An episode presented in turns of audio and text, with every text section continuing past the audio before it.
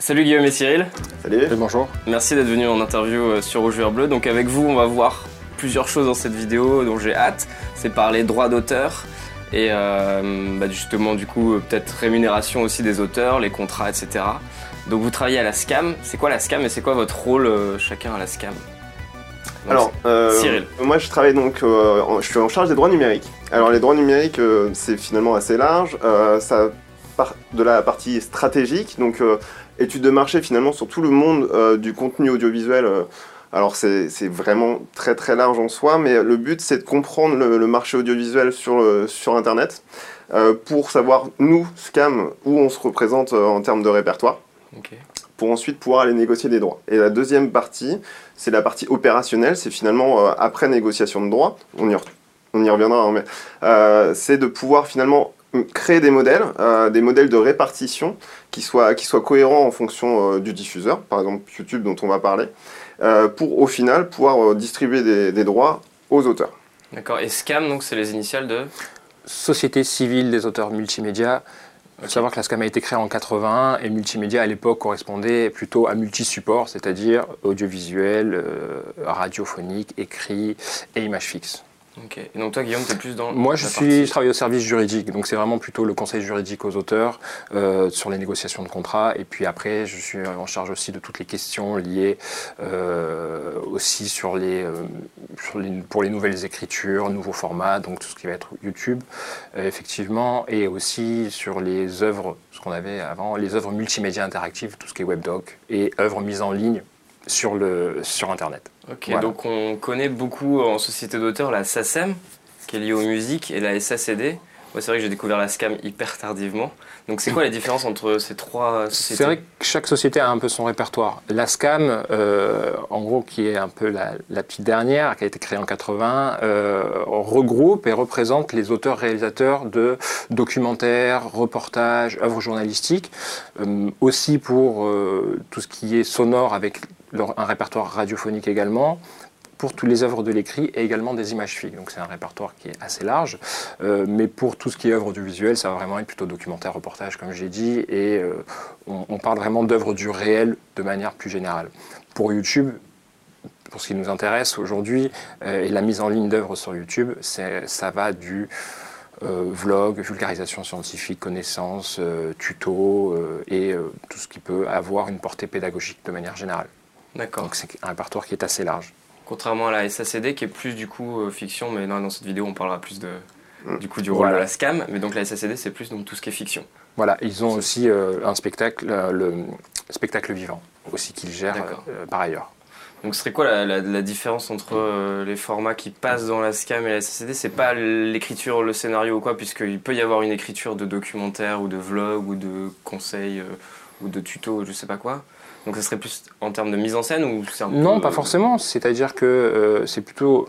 Si vous voyez des documentaires et des reportages qui sont télédiffusés, vous arrivez à voir qu'on est dans du réel, on est dans la captation de, de, de- de réalité finalement. C'est comme ça qu'on peut identifier euh, ce qui va être à la limite du, euh, des- du répertoire finalement. Pour ce qui est mis en ligne sur Internet, sur YouTube ou d'autres plateformes de partage, hein, ça, ça va être vraiment la réalité dans la réalité des gens, la captation de la réalité. Donc, ou de, de tout ce qui va être information aussi, euh, vulgarisation. C'est vrai que quand on voit certaines vidéos où on, va, on, on cherche à apprendre, à faire apprendre des choses, on va se baser sur des faits historiques, des faits scientifiques, et on va expliquer euh, des choses aux gens. Donc, comme je, je rejoins, ça rejoint ce que je disais tout à l'heure, la portée un petit peu pédagogique finalement de certaines choses aussi. Finalement, tout ce qui est non fictionné peut être potentiellement du répertoire de la SCAM. Et après, effectivement, il y, a- il y a des cas particuliers, etc. Mais globalement, on peut, on peut aussi le, le voir comme ça, euh, hors euh, musique, effectivement, qui est plus euh, pour la SACEM. Ok. Donc, moi, par exemple, avec Rouge Vert Bleu, Mm. je suis dans le répertoire de la SCAM. T'es complètement dans le répertoire de la SCAM. Avec les tutos, les interviews, tout passe. Exactement. D'accord. Tout à fait. Et est-ce que, donc à partir du moment où on fait une vidéo, euh, par exemple, bah, si je fais un tuto ou quoi, à partir du moment où je la publie, j'ai des droits dessus, il faut que j'ai fait un, il faut que j'ai un contrat avec une société de prod, comment ça se passe Enfin, qu'est-ce qui, qu'est-ce qui fait que j'ai des droits sur ma vidéo? Alors, qu'est-ce qui fait que tu as des droits? Bah, c'est déjà. Et que je euh, peux les réclamer en gros y, a, il y a- il y a- il y a deux choses. Il y a les droits en tant qu'auteur, euh, à partir du moment où tu es auteur, tu écris quelque chose, tu écris une vidéo, tu la prépares, tu es auteur, créateur de ta vidéo, euh, juridiquement on parle d'œuvre, hein. donc tu as des droits attachés finalement à ta création. Euh, ce sont les droits d'auteur qu'on qu'on définit, il y a le droit patrimonial, c'est en fait le, tu es propriétaire de ta vidéo, c'est toi qui autorise ou refuse les exploitations, tu es libre d'en faire ce que tu veux, parce que tu es le créateur de, de cette vidéo. Tu, peux, tu en tires un bénéfice également. Euh, Quand tu parles d'exploitation, ça, peut être quoi? Parce que c'est hyper large. Oui, les, les, exploitations, c'est après, ça va dépendre un petit peu de la forme. Les exploitations, ça peut être une exploitation. Tu, décides de ce que tu en fais concrètement, à des fins commerciales ou pas, la monétisation sur YouTube, le fait de, le vendre à, la vendre à un télédiffuseur, le fait de, de, l'éditer sous forme de DVD, tu décides des exploitations après euh, que tu veux tu, es vraiment décisionnaire à la base quand tu crées quelque chose. Après, effectivement, tu as la possibilité de passer par des intermédiaires. Euh, c'est vrai que souvent, quand on parle d'œuvres audiovisuelles, euh, donc euh, on, passe souvent par un producteur qui va lui servir, à, qui va être un intermédiaire, mais qui va être aussi accompagné dans le développement de la vidéo, dans la production de la vidéo, qui va, qui va mettre en œuvre finalement un savoir de producteur, un savoir-faire professionnel, pardon, de producteur pour justement t'accompagner, pour t'apporter les éléments nécessaires à la création de ta vidéo, de ton œuvre. Euh, voilà, le matériel, le, tout ce qui va euh, défraiement, organisation des déplacements, voyage, et dans l'accompagnement aussi parfois de l'écriture pour t'aider à développer quelque chose et te mettre en contact finalement euh, c'est pour ça que c'est indispensable d'avoir un producteur, te mettre en contact finalement avec les diffuseurs et euh, être euh, proposé aux différents diffuseurs. C'est vrai que la nuance, la différence avec les œuvres, les vidéastes YouTube, hein, c'est que en général les vidéastes YouTube ils commencent seuls et il n'y a pas d'intermédiaire. C'est eux qui vont directement décider s'ils mettent en ligne leurs vidéos. Mm. ils décident quand ils le font la durée, les thèmes qu'ils vont traiter, et ceux qui sont seuls décisionnaires. Donc c'est vrai qu'on on, enlève un peu euh, certains, cet intermédiaire-là, même si on sait qu'il y a des œuvres YouTube qui ont, euh, qui ont des producteurs. Euh, Donc on passe dans la catégorie autoproduction, c'est ça? Quand c'est nous-mêmes qui... On peut définir ça comme de l'autoproduction, bien évidemment, parce que finalement un producteur, c'est la personne qui prend les risques financiers inhérents à la mm. production d'une œuvre audiovisuelle. Donc vous, vous prenez ces risques-là, c'est vous qui décidez, c'est vous mm. qui, qui faites tous les choix prenez toutes les décisions, ce qui vous donne une beaucoup plus grande liberté euh, de ton et de sujet à traiter. Vous décidez ce que vous voulez faire quand vous voulez la mettre en ligne ou pas. Et c'est pas un désavantage justement de ne pas avoir un producteur et de ne pas avoir fait un contrat d'auteur avec ce producteur? Bah, C'est-à-dire que euh, ça peut être, c'est un désavantage et c'est un avantage.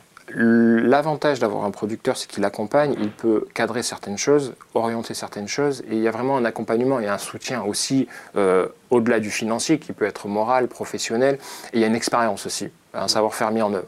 Quand on est seul, l'avantage que vous avez, c'est que ben, euh, tu fais ce que tu veux de ta vidéo tu la mets quand tu veux en ligne, si tu veux la retirer, tu peux la retirer. Et c'est toi qui es seul décisionnaire, encore une fois. C'est très important ce, schéma-là, cette pensée-là. Euh, après, c'est à toi de, voir si tu monétises ou pas. Et tout en sachant, bien entendu, euh, que le, fait de monétiser une œuvre, c'est comme si vous étiez finalement éditeur de contenu, vous-même producteur. Ce sont des recettes commerciales qu'il faut bien distinguer des recettes liées au droit d'auteur. C'est-à-dire qu'un auteur, euh, le principe du droit d'auteur français et de manière générale du droit d'auteur euh, latin, c'est une rémunération proportionnelle sur les recettes d'exploitation. C'est-à-dire que plus une œuvre génère de recettes d'exploitation, plus l'auteur va être rémunéré. On prend le parallèle assez souvent et très simple pour bien comprendre les choses d'un écrivain finalement qui va percevoir un pourcentage finalement sur le prix de vente de son, de son ouvrage. Mmh. S'il en vend un, il ne va pas forcément générer beaucoup de revenus, mais s'il en vend des millions, on sait qu'il va être d'autant plus rémunéré et percevoir de droits. Donc, le, le, fait d'avoir un producteur n'empêche pas cette rémunération, bien évidemment. Hein. On y reviendra peut-être plus tard sur le fonctionnement d'une société d'auteurs pour comprendre comment euh, les auteurs sont rémunérés justement euh, et comment le circuit finalement de, de gestion collective et d'intervention des sociétés d'auteurs auprès des différents diffuseurs. Donc même sans contrat, on peut prouver que c'est quand même, on a des droits sur la vidéo qu'on a fait. Bien sûr, parce que en tant qu'auteur, de toute façon, euh, votre œuvre finalement, elle est générique qui fait. Non, justement, vous êtes une œuvre est protégeable du simple fait de sa création. Et il y a une présomption, bien évidemment, de, on, présume finalement que la personne qui a mis la vidéo en, ligne et qui la signe et auteur de la vidéo. Mm. Donc on présume que vous êtes l'auteur. Mais on n'a pas une obligation de dépôt ou de, de déclaration à un organisme quelconque pour prouver, pour, pour protéger son œuvre. Fait- du simple fait de sa création, l'œuvre est protégeable par le droit d'auteur et ainsi euh, vous, vous ouvre droit à toutes les prérogatives liées au droit d'auteur. Du coup, tu conseillerais quand même de déposer euh, soit son scénario, soit sa vidéo finie à une euh, société de dépôt, parce que la SACD le fait, la SCAM aussi, on peut Le déposer. la SCAM le fait également. On a, on a un site internet dédié à ça qui s'appelle Click Dépôt. Euh, Effectivement, le fait de déposer une œuvre, un projet, un scénario, une œuvre achevée, hein, euh, c'est le terme juridique, euh, permet simplement de prouver l'antériorité de la création. De prouver que, par exemple, le 17 novembre 2017, j'avais créé tel projet, il était en l'état.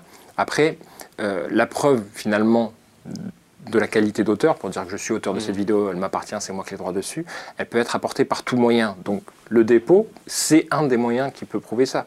Après, euh, on entendait souvent beaucoup de gens s'envoyer par exemple des euh, recommandés euh, pour euh, prouver l'antériorité de la création et avoir une date euh, effectivement qui, qui, qui actait finalement le, le- la date de création, ouais, effectivement. Donc ça, ça marche aussi, ouais. Ok, donc en tant que vidéaste sur YouTube, parce qu'on n'a pas forcément de producteur, donc de contrat Bien et sûr. tout, c'est pas un problème, non?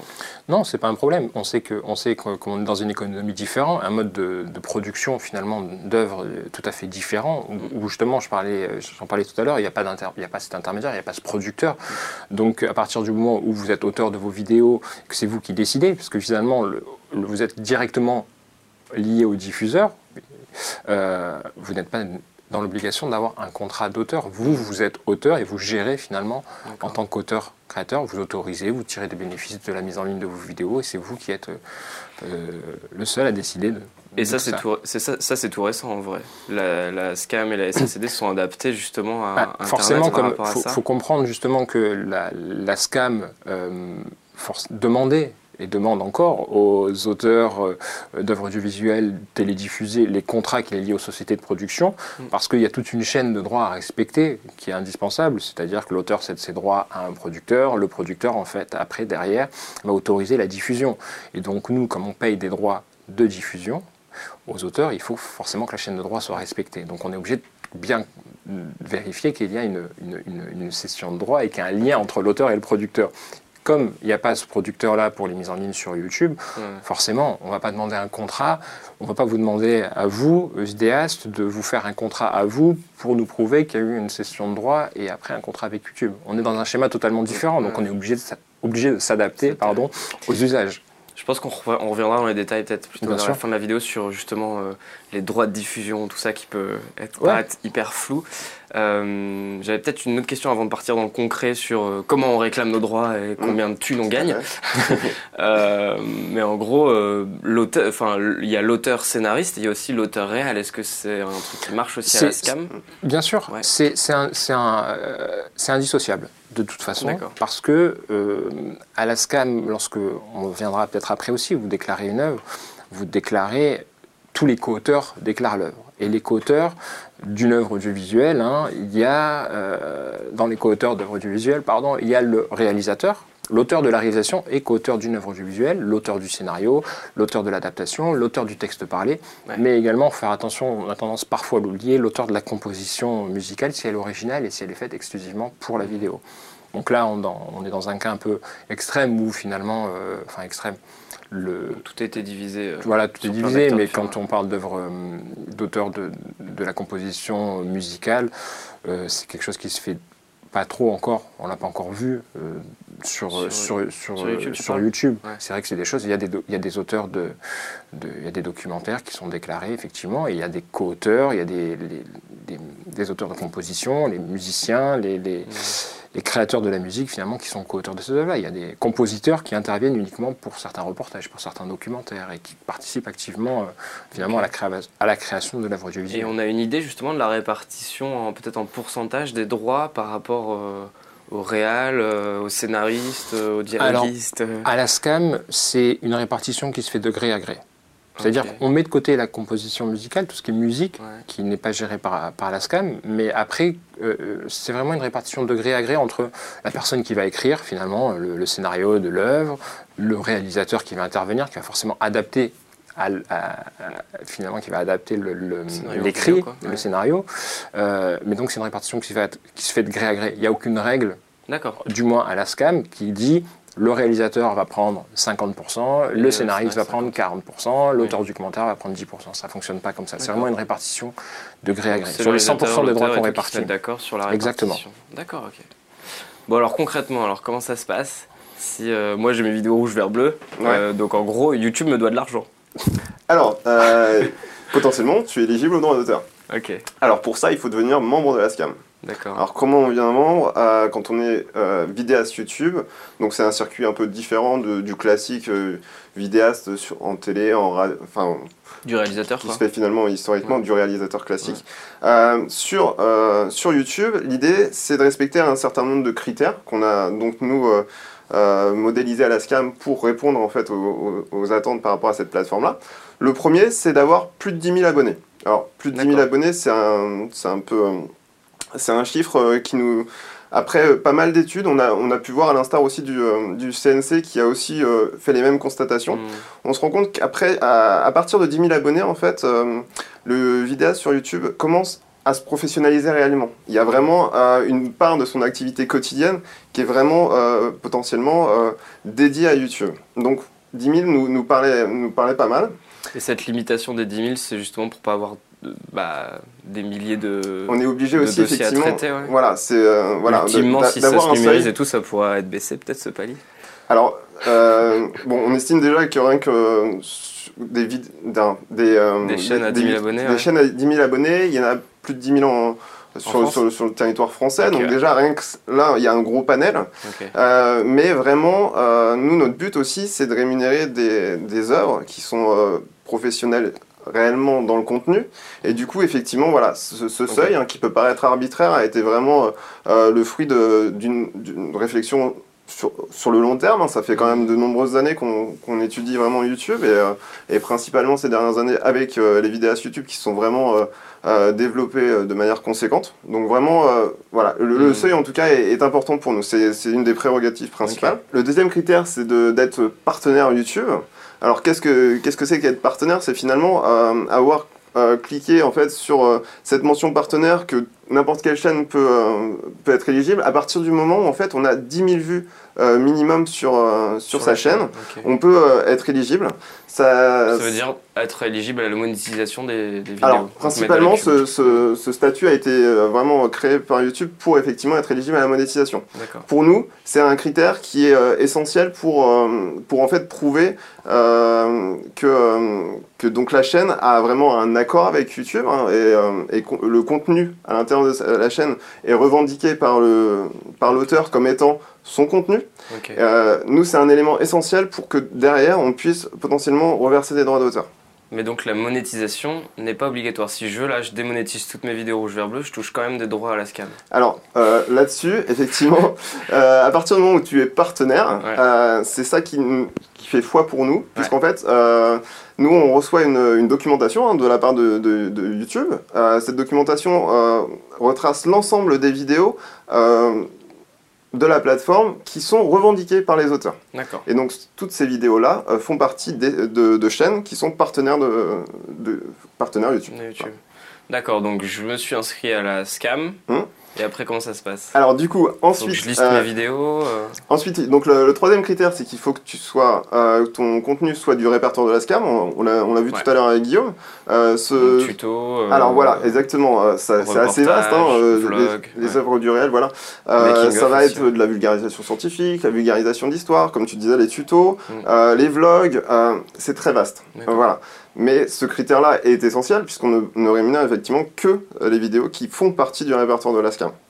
Et on peut, à l'intérieur d'une même chaîne, aller déposer certaines vidéos à la scam et d'autres à d'autres sociétés d'auteurs comme la SCCD. Alors effectivement, euh, ça peut être le cas si on a une, vraiment une chaîne qui est, euh, qui est un varié dans le contenu. Alors, en général, euh, si, si la chaîne est, est très marquée comme étant très documentaire, très... Ouais. là, clairement, bah, S'il y a une vidéo qui 90% sort de- seront, chez, seront- seront à la Oui. Et potentiellement tu, tu, tu pourras déclarer euh, 10% dans une autre société. Mais, euh, mais voilà, en, en- en général, effectivement, euh, voilà, nous on prend euh, la plupart du temps les chaînes qui sont très majoritairement de toute façon de notre répertoire, on ne pourra de toute façon rémunérer que des œuvres qui font partie euh, Oui. entièrement de notre répertoire. Et la dernière chose, c'est qu'il faut déclarer ses œuvres. Parce qu'en fait, devenir membre de la SCAM, c'est euh, automatiquement, en parallèle, déclarer ses œuvres. Alors la déclaration, c'est très simple. Euh, à, la, SCAM, euh, nous, on est en train, notamment en ce moment même, de, développer un module qui nous permet, en fait, euh, qui va permettre d'ici très peu de temps, d'ici quelques semaines, à bah, tous, les, tous les vidéastes YouTube de déclarer leurs œuvres en quelques clics. Parce que on sait que vous êtes des créateurs qui- bah, vous créez beaucoup en fait Très prolifique. et très prolifique finalement. Et on se rend compte que euh, déclarer parfois euh, 100, 200 vidéos, euh, c'est, ça peut être fastidieux. Et euh, Sur papier, à la main. sur papier, ça peut être vraiment embêtant. Nous, à la SCAM, on- tout est numérique. Donc déjà, ça facilite aussi euh, les démarches. On n'a pas besoin de poster euh, ces déclarations euh, euh, pour... euh, voilà. Finalement, on est euh, sur une génération qui est sou- souvent un peu plus jeune euh, et euh, qui, euh, qui peut être un petit peu euh, réfractaire à tout ce qui est administratif. Donc notre but, ça a été de simplifier tout ça et, euh, et de rendre finalement les- ces démarches-là les plus simples possibles. En quelques clics d'i- d'ici peu, vous allez pouvoir en fait sélectionner vos vidéos et directement les envoyer. donc tout ça numériquement. Dans le répertoire en disant euh, je protège ces vidéos, je peux toucher des- mes droits d'auteur dessus. Quoi. C'est ça. Alors Et en, en- en mettant justement dessus euh, le pourcentage si on est euh, seulement auteur ou s'il y a ouais. plusieurs auteurs, etc. On pourra le préciser aussi. complètement. Ah oui, ça Vous êtes c'est- obligé de le préciser. C'est primordial. D'accord, ouais. C'est primordial. hein. Ok. Dès le départ, c'est c'est comme disait Guillaume, de gré à gré entre les, euh, les, les co-auteurs. Et pas besoin de contrat quand il y a plusieurs auteurs justement comme ça pour euh, spécifier les répartitions? Non, c'est juste Alors, tu dis. euh, Non, là, là, C'est pour le coup, nous, c'est pas C'est ultra simplifié, comme, quoi, comme par tu ça. disais tout à l'heure. Ouais. Non, ouais, vraiment. Là, euh, nous, c'est le côté contrat finalement, il est remplacé par le côté partenaire YouTube. Ouais. Voilà, là pour pour une c'est chaîne ça de. qui fait foi. C'est ça qui fait foi. Donc vraiment, encore une fois, ça simplifie la donne. Ouais. C'est des démarches. Euh, je voudrais juste revenir sur le côté déclaration. Ouais. Euh, souvent, ça fait peur aux auteurs, euh, aux auteurs vidéastes YouTube, Ouais. parce que déclarer pour eux, parfois, ils ont l'impression de perdre la propriété euh, de leur œuvre. Comme si, en fait, finalement, en nous déclarant leurs œuvres derrière, euh, ils allaient être en, être, euh, ne, ne plus pouvoir la contrôler, voilà, être, en être dépossédés. Alors pas du tout. Ils font juste apport de leurs droits pour finalement qu'on puisse les représenter euh, Ouais. auprès de YouTube et qu'ils puissent toucher les droits d'auteur. En aucun cas, on va interférer sur leur euh, utilisation de leur œuvre à côté, à droite, à gauche. Et Et euh, c'est juste demander justement à la SCAM d'aller chercher ses droits pour eux. Parce Voilà. que dans l'idée, chaque auteur pourra aller réclamer directement à YouTube leurs droits Et ou à d'autres diffuseurs. C'est la force, de, c'est la force de la, c'est la force de la gestion collective Ouais. justement euh, d'une société d'auteurs Ouais. qui représente 40 000 auteurs, Ouais. euh, 40 000 membres et qui va aller négocier en disant voilà regardez je, je suis Mm. la SCAM, je représente tant d'auteurs, tant de membres, donc on peut négocier. C'est plus difficile si vous y allez seul. Je pense que vous aurez du mal à contacter directement euh, un diffuseur ou autre. C'est le même, c'est exactement le même principe que pour la télédiffusion. hein. C'est, c'est comme ça qu'on fonctionne. Et alors, combien ça représente en termes de rémunération par rapport à un nombre de vues ou, euh, On a des chiffres concrets ou ça varie? Alors, euh, alors là, tu rentres plutôt dans le concret, dans le concret opérationnel. Euh, alors, euh, nous, effectivement, la SCAM, nativement, hein, sur, sur les médias historiques, hein, comme la télévision, on n'a jamais pris en compte l'audience. On, était, on était sur un tarif en, en fonction Du du, chiffre d'affaires. de, de la chaîne. D'accord. Pour YouTube, c'est donc un Donc, modèle ce serait un différent. pourcentage de chiffre d'affaires que l'auteur touche. Donc, ce serait par exemple un pourcentage des revenus publicitaires que touche TF1 ou si jamais on est Le- sur TF1. Quoi. Le, le principe, juste avant de, que Ouais. Cyril puisse euh, parler vraiment de YouTube, mais le principe euh, de départ, c'est un pourcentage. La SCAM négocie avec chaque chaîne de télévision un pourcentage sur le chiffre d'affaires. Elle va percevoir une somme forte différent sur, sur le chiffre d'affaires. Effectivement, oui, il peut, être, dif- négociations, il peut être par différent, et puis en fonction de- du chiffre d'affaires, forcément, le- la somme forfaitaire récupérée auprès de- du diffuseur va varier énormément. En fonction, à partir de la somme forfaitaire qu'on a perçue auprès du diffuseur, on va, on va euh, arriver à un tarif unitaire par chaîne de télévision, D'accord. Vraiment, ouais. peu importe l'audience et peu importe l'heure de diffusion. Ah ouais. C'est-à-dire qu'un documentaire qui est diffusé à 8h du matin ou à, en prime time à 20h, 21h va avoir le même, droits. euh, le même, euh, voilà, le même, euh, la même Rémunération. répartition de droits que, qu'un autre. Voilà. Donc euh, il n'y a pas de, de- de- finalement de, de critères d'audience et.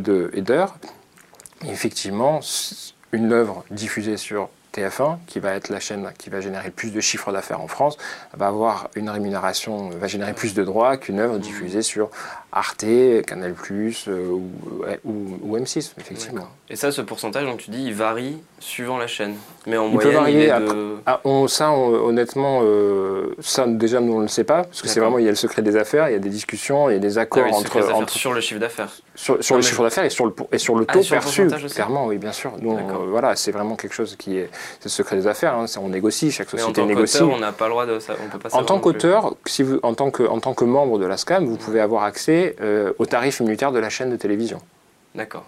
Qui vous dit, ce qui vous dit, ce qui vous dit, ce qui vous dit, bah, j'ai un documentaire, j'ai un reportage qui est diffusé sur France 2, Oui, ok, euh, donc je sais combien je vais toucher. Hmm. Tout en sachant que euh, c'est rémunéré à chaque télédiffusion, à chaque diffusion. Donc pour toutes les rediffusions, c'est rémunéré de la même manière. D'accord. Donc sur YouTube, c'est pas pareil. C'est différent. On s'est adapté. C'est ça aussi, c'est créer des modèles en fonction euh, du diffuseur. Et là, pour le coup, euh, bah, le numérique fait que l'audience, c'est finalement le, le moteur, euh, Ouais. bah, surtout sur YouTube. Donc le but, ça a été de, de- de repenser le modèle. Finalement, on s'est un peu axé comme la monétisation. La monétisation, c'est effectivement sur un tarif aux 1000 vues. hein, on en entend beaucoup parler. Et nous, dans ce principe-là, on, a- on, on s'est basé sur ça pour finalement créer, euh, créer un modèle euh, autour de, autour de la mo- enfin, de, de l'audience. Ouais. Et donc, euh, et donc voilà, on atteint euh, donc, euh, un tarif qui peut, qui peut parfois atteindre plusieurs dizaines de centimes d'euros les 1000 vues. D'accord.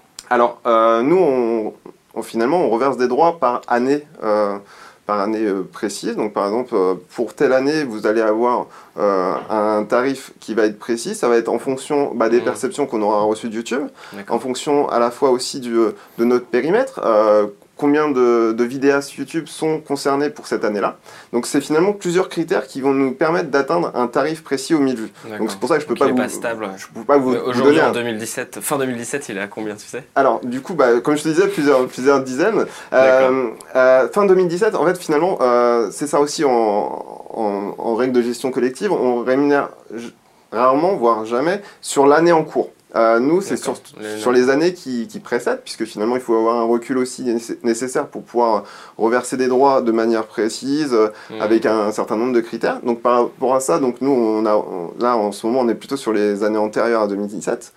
Euh, et donc du coup, voilà, c'est plusieurs dizaines de centimes d'euros potentiels.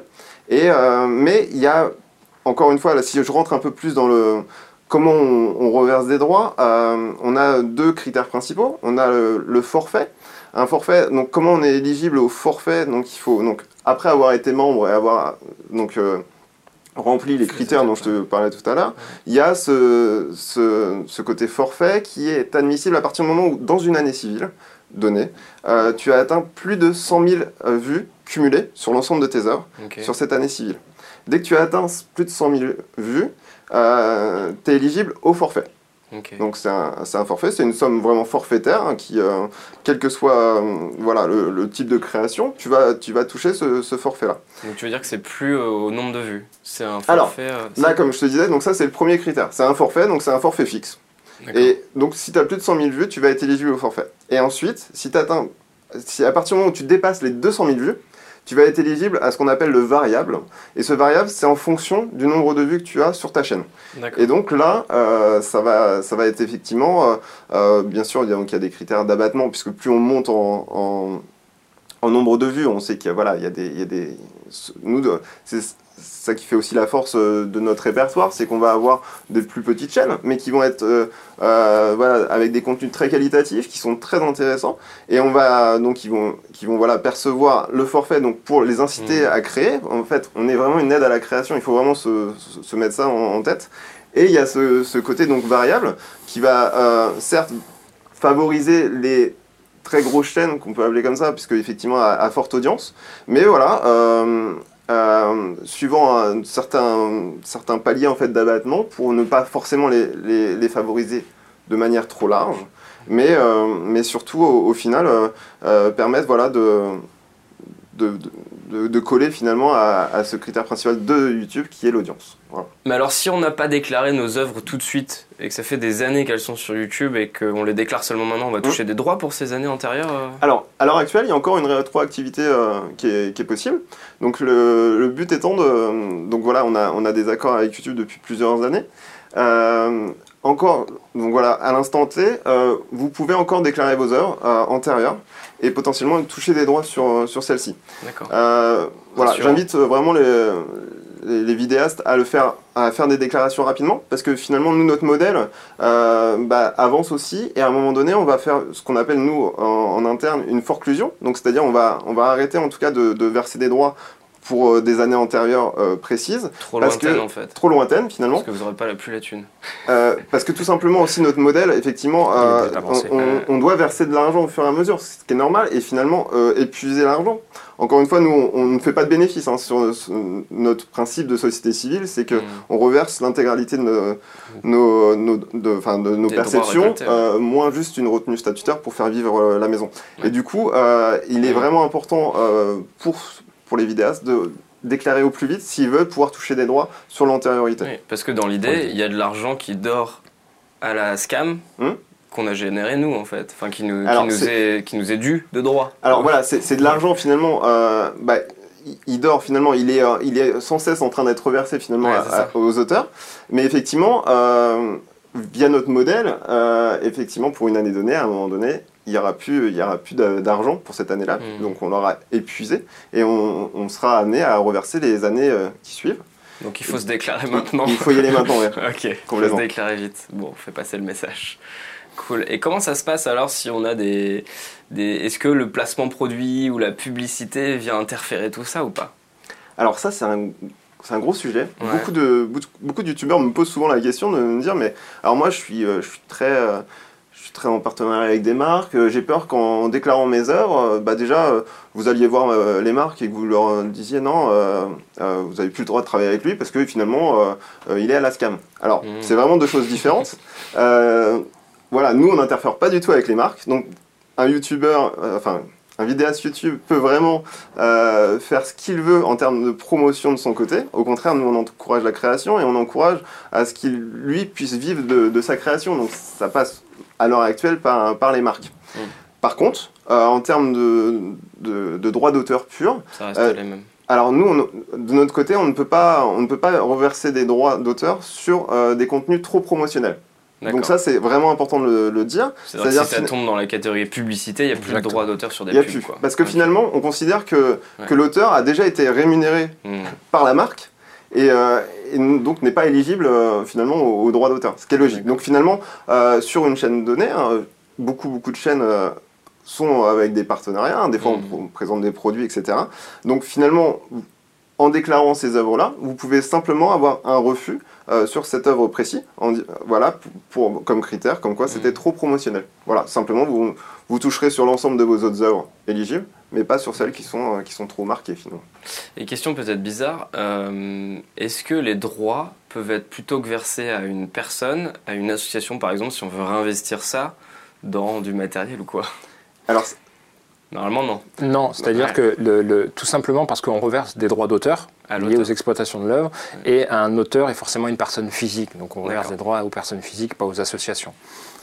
Après, après ce, qui est, réponse ce, qui est, ce, qui est, ce, qui est, euh, ce qui est possible, c'est que vous, en tant qu'auteur, vous ayez une personne morale qui chapeaute un projet, un producteur, une association, un éditeur ou autre, qui lui, après, va pouvoir, euh, ou même un network, hein, qui va pouvoir récupérer euh, les, hum, toute la monétisation et après réinvestir la monétisation. Mm. Mais les droits d'auteur sont toujours Ça, versés aux auteurs, que ce soit pour les télédiffusions ou autre. hein. D'accord. comme. Guillaume, c'est vraiment important de le savoir. Euh, quand on vous verse vos, vos droits, c'est pas sur le, sur le compte d'une société, c'est à votre nom. Et ça, c'est vraiment important de le savoir. Euh, On peut pas déroger à ce principe-là. Ok. Et alors on parle beaucoup beaucoup de YouTube, mais est-ce qu'il y a d'autres plateformes où on peut euh, avoir des droits aussi? Alors, c'est vrai que Facebook, euh, Dailymotion, Voilà. Vimeo, euh, tout ça. alors, l'uni- l'univers du, du numérique est, Ouais. est très vaste. Euh, nous, à l'heure actuelle, on a, euh, pour exemple, une quarantaine de, de plateformes VOD, SVOD, avec lesquelles on a des accords et pour lesquelles on peut reverser des droits d'auteur.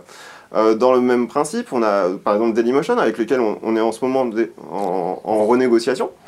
Et euh, toutes les autres plateformes que tu viens de citer sont, sont des plateformes avec lesquelles, en tout cas, euh, sur lesquelles on reste attentif et sur lesquelles on est amené demain à avoir des accords. Puisque finalement, c'est notre but. Nous, euh, c'est de comprendre l'univers du numérique et d'être autant présent dans le numérique qu'on peut l'être sur, sur la télé ou en, ou en radio, par exemple. Mais ben, bon, le problème c'est que c'est tellement vaste que ça prend du temps. Et, euh, mais, euh, mais bien sûr, demain, on sera, on sera présent au maximum avec toutes ces plateformes-là. D'accord. Et donc aujourd'hui, Facebook, on peut dire qu'il est, c'est illégal ce qu'ils font, c'est-à-dire qu'ils reversent aucun droit? Pas du Comment tout. ça se passe, Pas du tout, pas du tout, parce qu'à partir du moment, euh, c'est norm- ce serait normal d'avoir des accords avec eux, mais à partir du moment où un vidéaste ou une chaîne, parfois, décide de mettre du contenu sur lequel elle a les droits, Ouais. elle, a tout, elle est tout à fait euh, légitime pour le faire. C'est-à-dire que dans les conditions euh, d'upload de ta vidéo, c'est écrit euh, tu perds tes droits. Quoi. Non, c'est pas c'est pas forcément une, une- une perte de droit. Après, il y aura des négociations comme avec YouTube, euh, il y a pu Ouais. en avoir pour la perception de droits et la- l'intervention finalement des sociétés d'auteurs pour percevoir auprès d'un différent euh, d'un diffuseur. Mais il n'y a pas une perte de droit, ça n'enclenche pas une perte de droit. C'est-à-dire que pour l'instant, il n'y a pas d'accord pour que ça génère des droits d'auteur. Mmh. Donc, euh, il n'y a pas forcément d'illégalité à faire ça. Alors quand on est euh, réalisateur ou auteur et qu'il y a une prod, euh, on est rémunéré pour le tournage en tant que... Par exemple, si on est... Bon ok, je refais. Euh, donc j'ai une question par rapport à quand on est réalisateur et qu'une production nous demande de réaliser une vidéo. Donc on va être payé sur le tournage en tant que technicien, donc intermittent, réalisateur technicien, Réalisateur artiste. réalisateur artiste, ok, et puis euh, on va être payé aussi en droit d'auteur, mais du Bien coup sûr. avec un contrat d'auteur-réalisateur, c'est ça C'est ça. C'est-à-dire que c'est vrai qu'il y a souvent une confusion sur le terme euh, droit d'auteur. Il y a droit d'auteur et droit d'auteur. Ouais. Euh, quand on travaille sur un film, quand on euh, collabore à la création d'une œuvre individu- audiovisuelle, vidéo, que ce soit documentaire, reportage ou autre, euh, on va signer un contrat effectivement avec une société de production.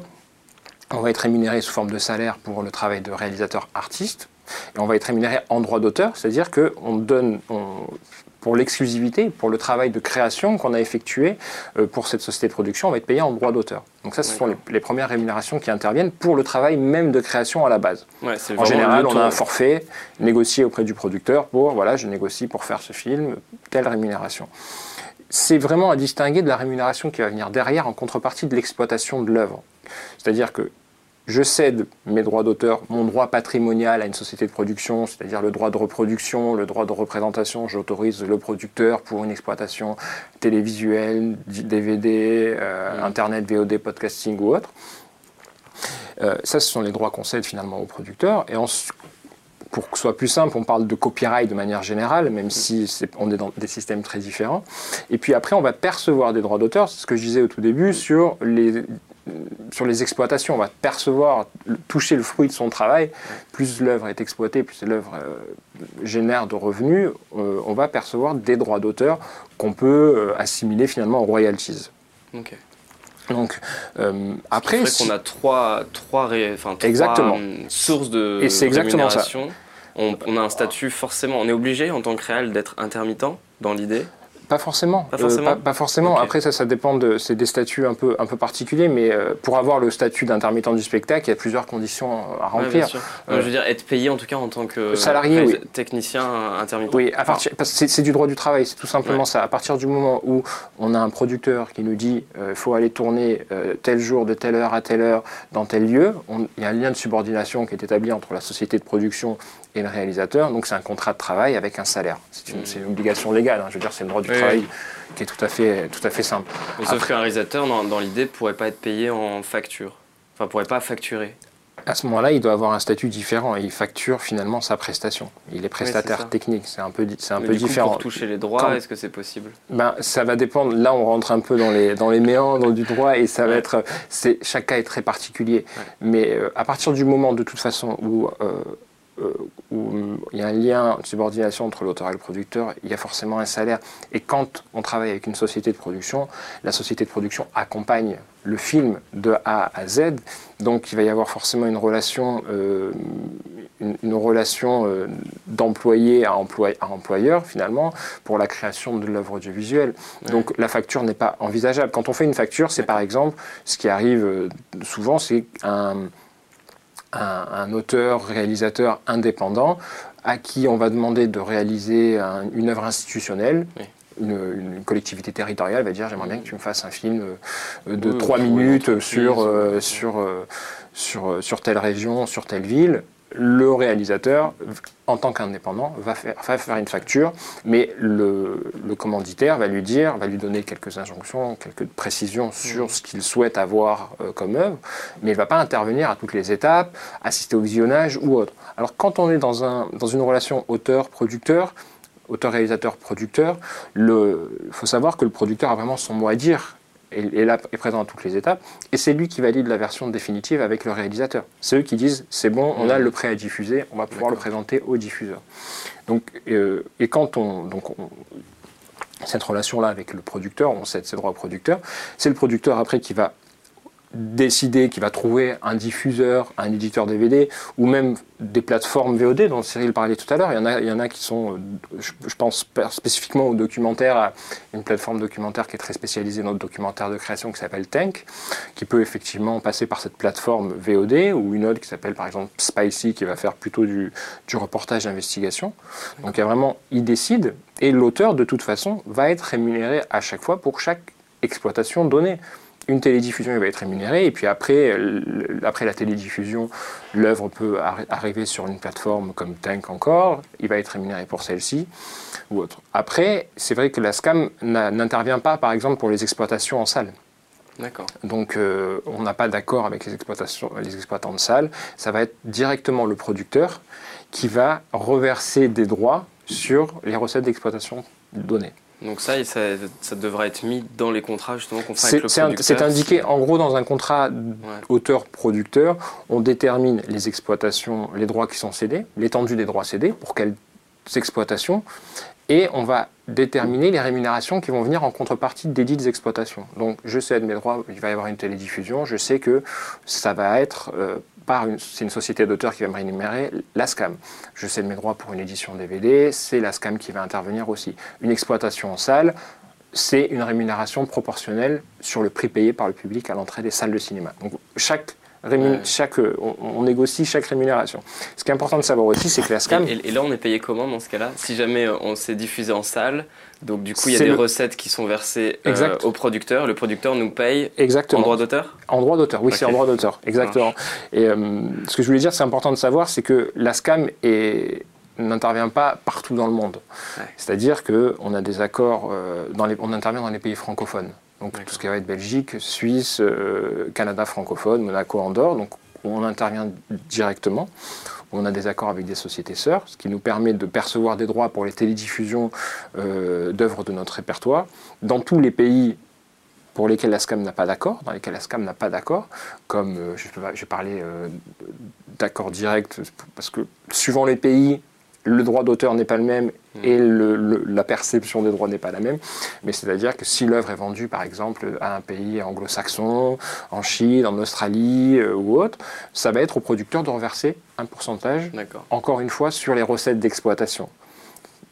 Et ça va être sur une rémunération en droit d'auteur. Et ça, c'est le rôle aussi justement de la, des sociétés d'auteurs de conseiller ou de relire les contrats des réalisateurs. Exactement. C'est quand je me suis présenté tout à l'heure que je disais que je, faisais du conseil juridique aux auteurs, c'est-à-dire que la majeure partie de, mon travail consiste à euh, répondre aux interrogations des auteurs sur j'ai un contrat pour faire un, projet documentaire qui va porter sur tel sujet, tel sujet.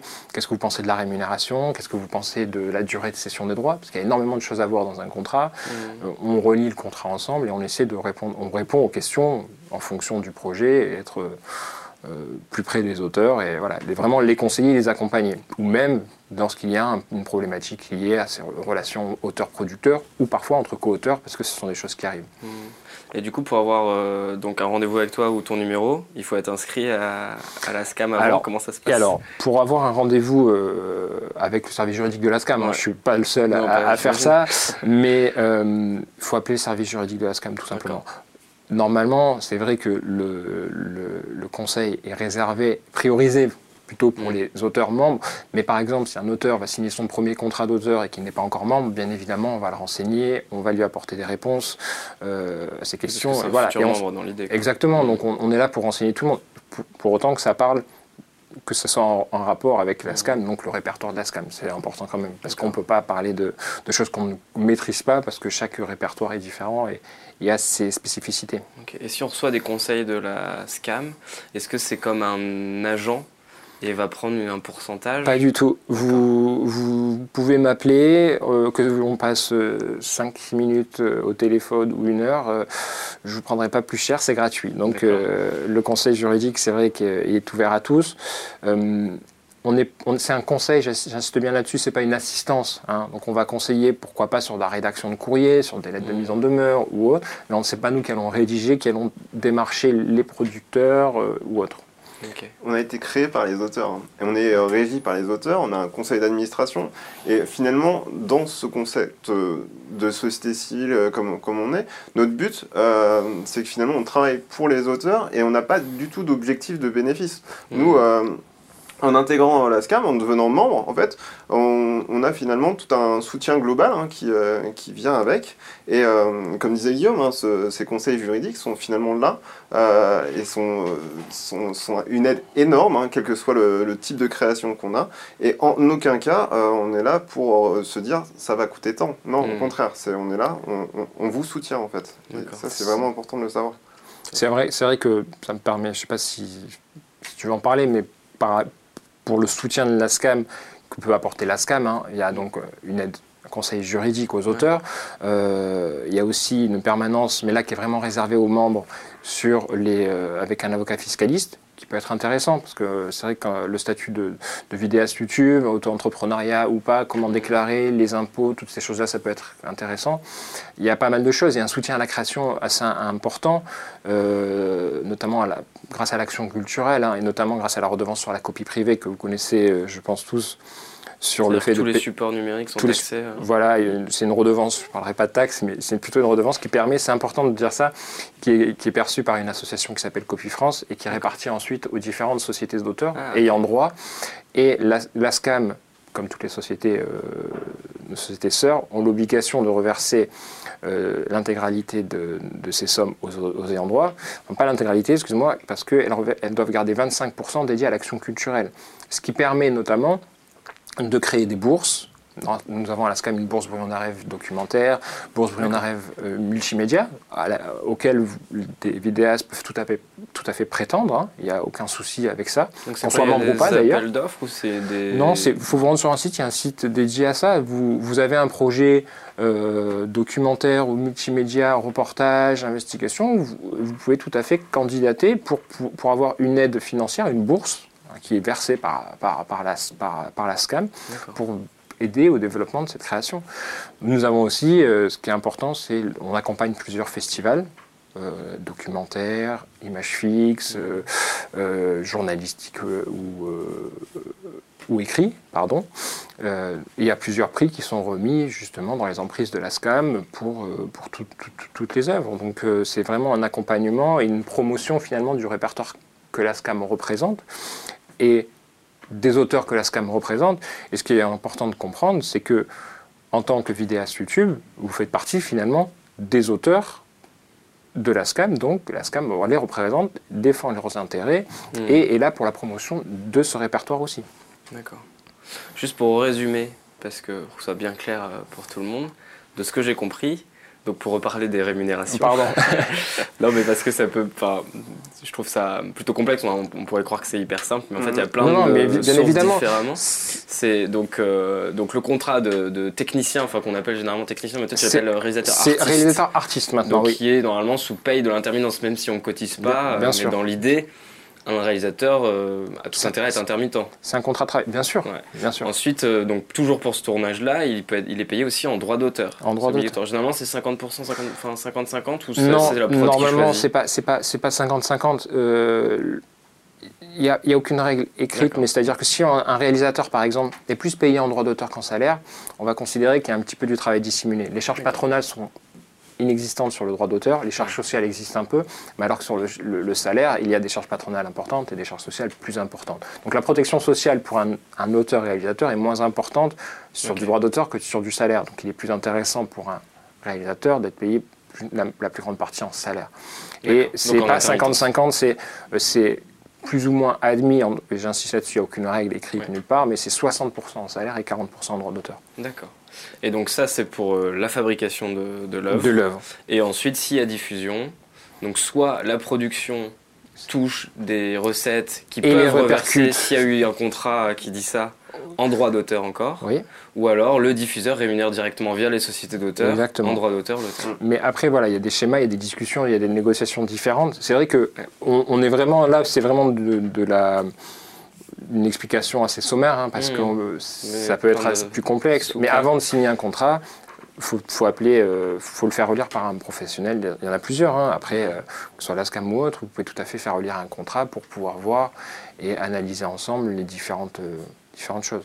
Tout en sachant que, il est important de préciser que c'est le- le- le- la rémunération proportionnelle des auteurs est un principe euh, légal inscrit dans le code de la propriété intellectuelle. Donc on ne peut pas y déroger. Un producteur Mhm. ne peut pas dire euh, je te rémunère forfaitairement euh, en droit d'auteur et puis après je te reverse rien.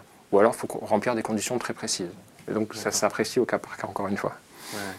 Alors, ce serait quoi du coup l'intérêt d'avoir un agent si les sociétés d'auteurs peuvent faire ça? Est-ce que l'avantage des agents, c'est qu'ils connaissent très bien les prix du marché, ils savent très bien comment évaluer le travail de. C'est c'est un peu compliqué de répondre à ça parce Ouais. que euh, à la SCAM, euh, il n'y a, il y a pas d'agence. C'est-à-dire qu'on est dans des budgets aussi euh, pour le- les films documentaires qui sont bien moins importants que pour Oui. euh, de la fiction. Donc à partir de ce moment-là, Ce serait plus pour la fiction. moi, de mon expérience à la SCAM, j'ai jamais été en contact avec un agent. D'accord. Donc après, c'est vrai que pour les auteurs, euh, comme on, a, on parle de budget bien plus important, et puis quand on parle de cinéma ou d'autres choses, c'est vrai que euh, un- ça peut être important d'avoir un agent qui va défendre les intérêts, parce qu'il y a une négociation à faire Mhm. auprès du producteur qui est, qui est importante.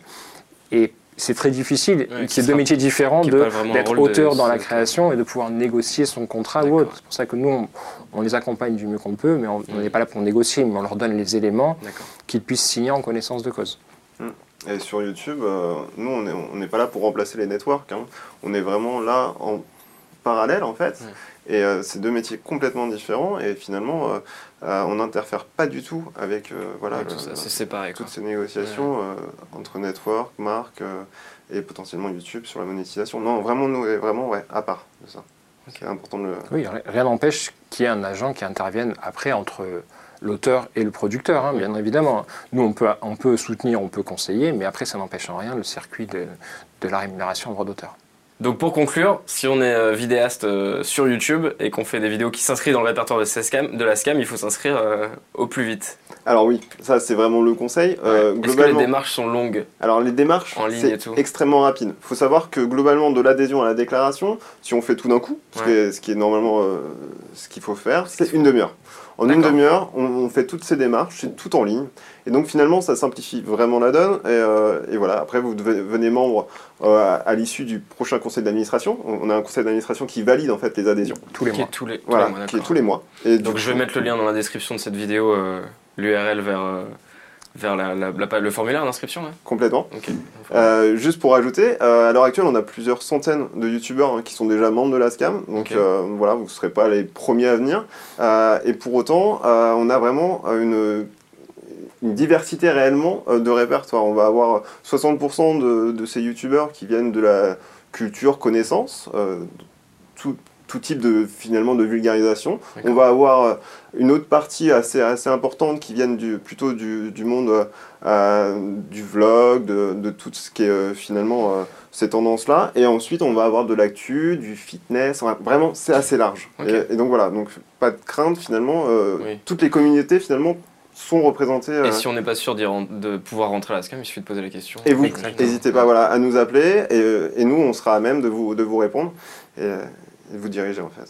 Et donc l'inscription en ligne est payante euh, Comment ça se passe? Alors, nous, euh, le principe à la SCAM, c'est qu'au moment de l'adhésion, il y a simplement euh, environ 7 euros hein, qui sont euh, imputés des premiers droits que vous allez recevoir. Et donc, ça, c'est pour au moment de l'adhésion. Ensuite, durant toute votre vie de membre SCAM, vous n'aurez plus rien à, à débourser hein, pour continuer à être membre en fait. Voilà, c'est juste à l'adhésion. Ok, donc c'est gratuit. Enfin, c'est gratuit, Donc, 7 finalement, euros, mais qu'on. Mais que, que vous ne verrez à- pas, puisque finalement, ce Il n'y a sera pas de imputé de chèque à envoyer ou Et de non, non. Vous envoyez juste votre RIB pour qu'on vous verse des droits. Voilà. C'est tout ce qu'on demande. c'est- top ça. Et d'où l'idée aussi que euh, là on est, euh, on est dans le système inverse de- de- des démarches commerciales en général qui sont de, de on, a, on peut appeler des gens pour leur demander de l'argent. Non, là on vous demande votre RIB pour finalement vous reverser des droits. Et là c'est intéressant. Super. Et ben merci beaucoup. euh, Merci à toi. Guillaume. Merci à toi. Salut. Salut.